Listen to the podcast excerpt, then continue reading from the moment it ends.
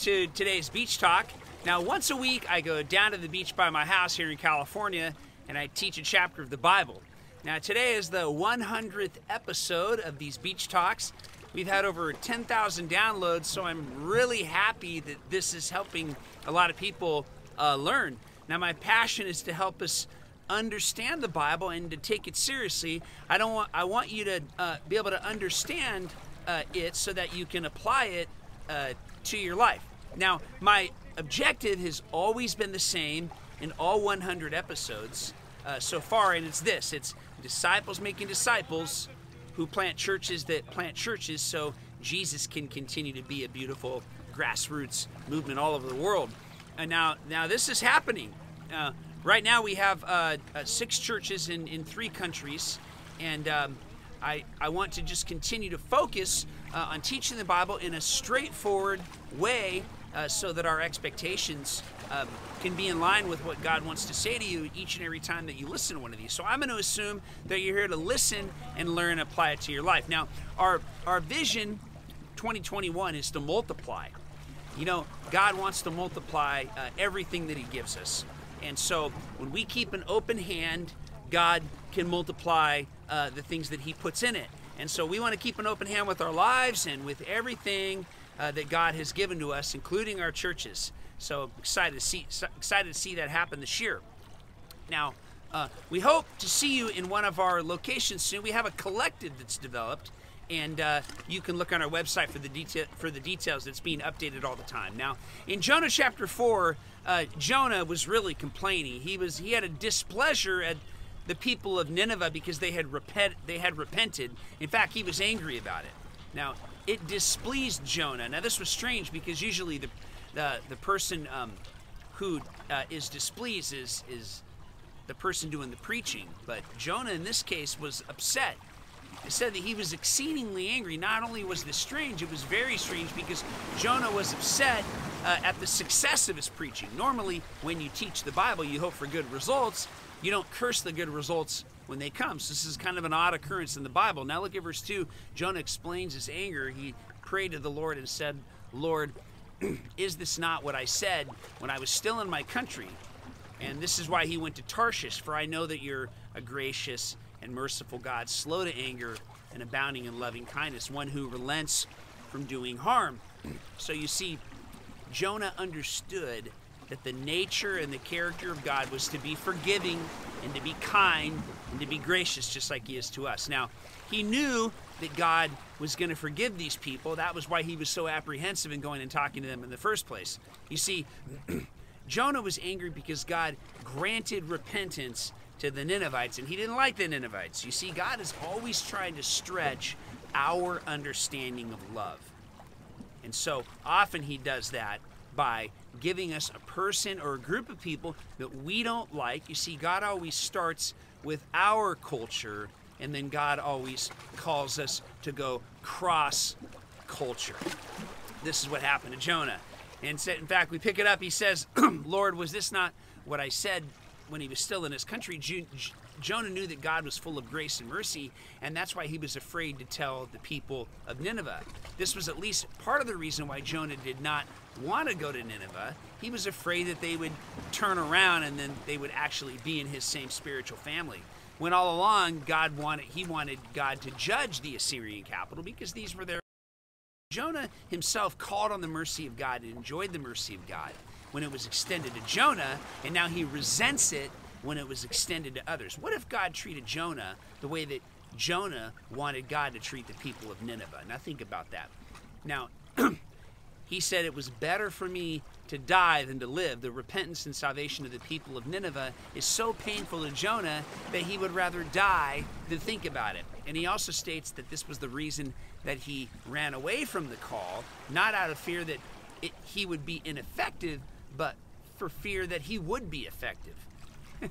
now, God confronts Jonah about this. God questions Jonah's heart. Now, the Lord said to him, Is it right for you to be angry? Now, what does this mean? Well, Jonah, in expressing his anger against God, was being honest about his feelings, so that's a good thing. That's something good. But we should not for a moment think that all of our feelings towards God are justified. Uh, so God likes to ask us questions, rhetorical questions, because they make us think. They reveal our heart. It also put it also puts us on proper ground before Him because God has every right to question us, and we owe Him answers. He doesn't owe us answers. Now He says to Jonah, "Where are you? Who told you that you were naked? What is this that you have done?" This was in his conversation with Adam and Eve in the book of Genesis. And then he also said to he also said to um, Cain, "Where is your brother Abel?" And then he also said to David through Samuel, "What have you done when you sinned against Bathsheba? Why did you despise the word of the Lord by doing what is evil in your eyes?" Again, God spoke prophetically. And then he also said in Isaiah, "Whom shall I send?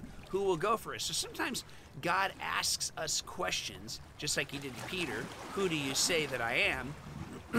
um, and then Jesus also asked someone in the gospel, what, what do you want me to do for you? You see, sometimes questions bring out our best thinking.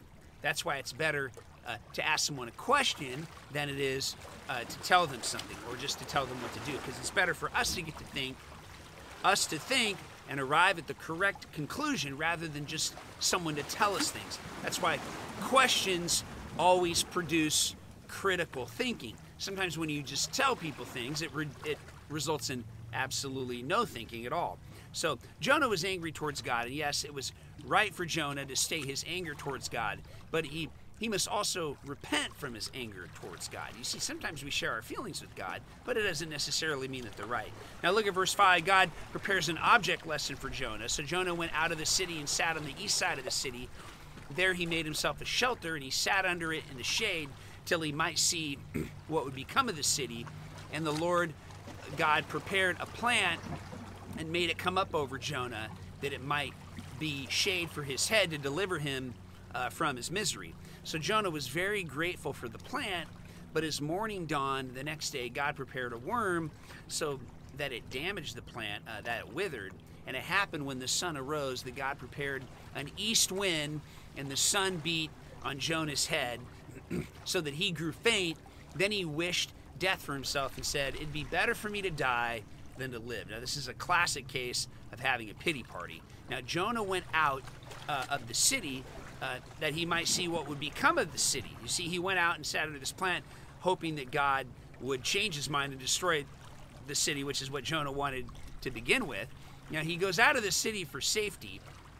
You see, but the Lord God prepared the plant and he made it come up over Jonah, just as God prepared a great fish for Jonah to swallow Jonah. Now he prepares a particular type of plant that provided shelter for Jonah from the elements, the sun and the wind, um, even though Jonah's intentions and motives were wrong for being out there in the first place. Now, this is the first time that we find Jonah happy in the book of Jonah. Jonah was pleased because at last, after all the compassion that God had for other people, God was finally doing something for Jonah.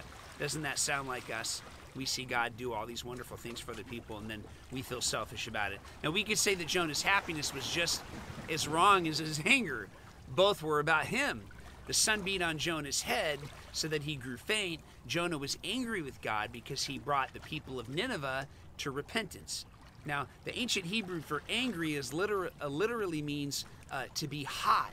Now, God would let Jonah feel some of that heat by allowing this plant to wither here in a second. Now, Jonah was grateful for the plant. He says, It's better for me uh, to die than to live. Now, when God took the plant uh, and its pleasant shelter away from Jonah, he missed the plant so much that he wished for death. This guy's all over the place. One theologian said, Dear friends, like Jonah, if you want to complain, you will soon have something to complain about. People who are resolved to complain generally make for themselves great causes for it. Charles Spurgeon. Jonah allowed even a silly thing like a plant to become an idol. How often are the things that God us do they become idols and we fail to realize that the Lord gives and the Lord takes away. It's always about the Lord and keeping our focus on him. Now, finally in verse 9, God applies the object lesson. Then he says to Jonah, "Is it right for you to be angry about this plant?" And he said, "Well, it's it's it is right for me to be angry even so much so that I wish I could die. But the Lord said, You have had pity on the plant for which you've made, but you haven't built it, nor did you make it grow. It came up in a night and perished in a night. Should I not have pity on Nineveh, that great city in which there are more than 120,000 persons who can't discern from their right hand with their left hand? Wow. What's happening here? Well, Jonah, in response to God's question, felt totally justified in his anger about the sheltering plant's destruction. Now, this is considering that the plant was just a plant and Jonah had no personal interest in the investment of the plant except what it provided for him at the moment. Well, Jonah made three errors that angry people often make. Each of these things put Jonah in a worse place, not a better place. Well, one, Jonah quit. Quitting never helps. Uh, two, Jonah separated himself from others. That never helps. And then three, Jonah became a spectator, and that never helps. Now, they, uh, these are the last words of Jonah uh, recorded in this book, but, but thankfully, they are not the last words of the book. God's mercy and compassion still worked with Jonah, teaching him and guiding him to eventually have God's heart. And he said, Should I not pity Nineveh? How much more should God be concerned about the destruction of persons, those made in his image, even if they are Assyrians? So you see, God's response to Jonah showed the prophet that he really didn't know God as well as he thought he did. Sound familiar, like you and I? Now, those who cannot discern between their right hand or their left hand are those who are unable to make moral judgments. They have no moral reference. The lesson is clear. Not only does God God's concern for people go beyond us, but he is totally justified in giving us a heart for others. The lessons of Jonas reminds us that God is the God of all people all the time. The lesson of Jonah is that is what he proclaimed before being freed from the great fish. Salvation is of the Lord and not any race or nation or class. This is the same message God made clear through Peter in Acts 10. God is a God of all people, all of the time, not some people, some of the time. You see, God had pity on Nineveh. Jewish tradition says that after God said the words of Jonah 4:11, Jonah then fell on his face and said, "Govern your world according to the measure of your mercy, as it is said, to the Lord our God belong mercy and forgiveness." Now we can only hope that Jonah and we would have such a humble response when God speaks to us. You see, God showed his mercy to Jonah through a lot of preparation just like he does for us. The Lord prepared a great fish for Jonah. God prepares everything for us in our life. The Lord prepared a plant. God gives us special blessings in our life. The Lord prepared a worm for Jonah. The Lord prepared a wind for Jonah. Nevertheless, the real work of preparation happened in Jonah. What God really prepared was a person, a prophet, someone who was going to go out and speak his words to people, just like he wants us to speak his words to people. We are no different than Jonah. God has something for us to do. We often run from it. We often run away from it. We often run the opposite direction of it. But God still has a call, still wants us to do amazing things for him. That is the lesson of this book.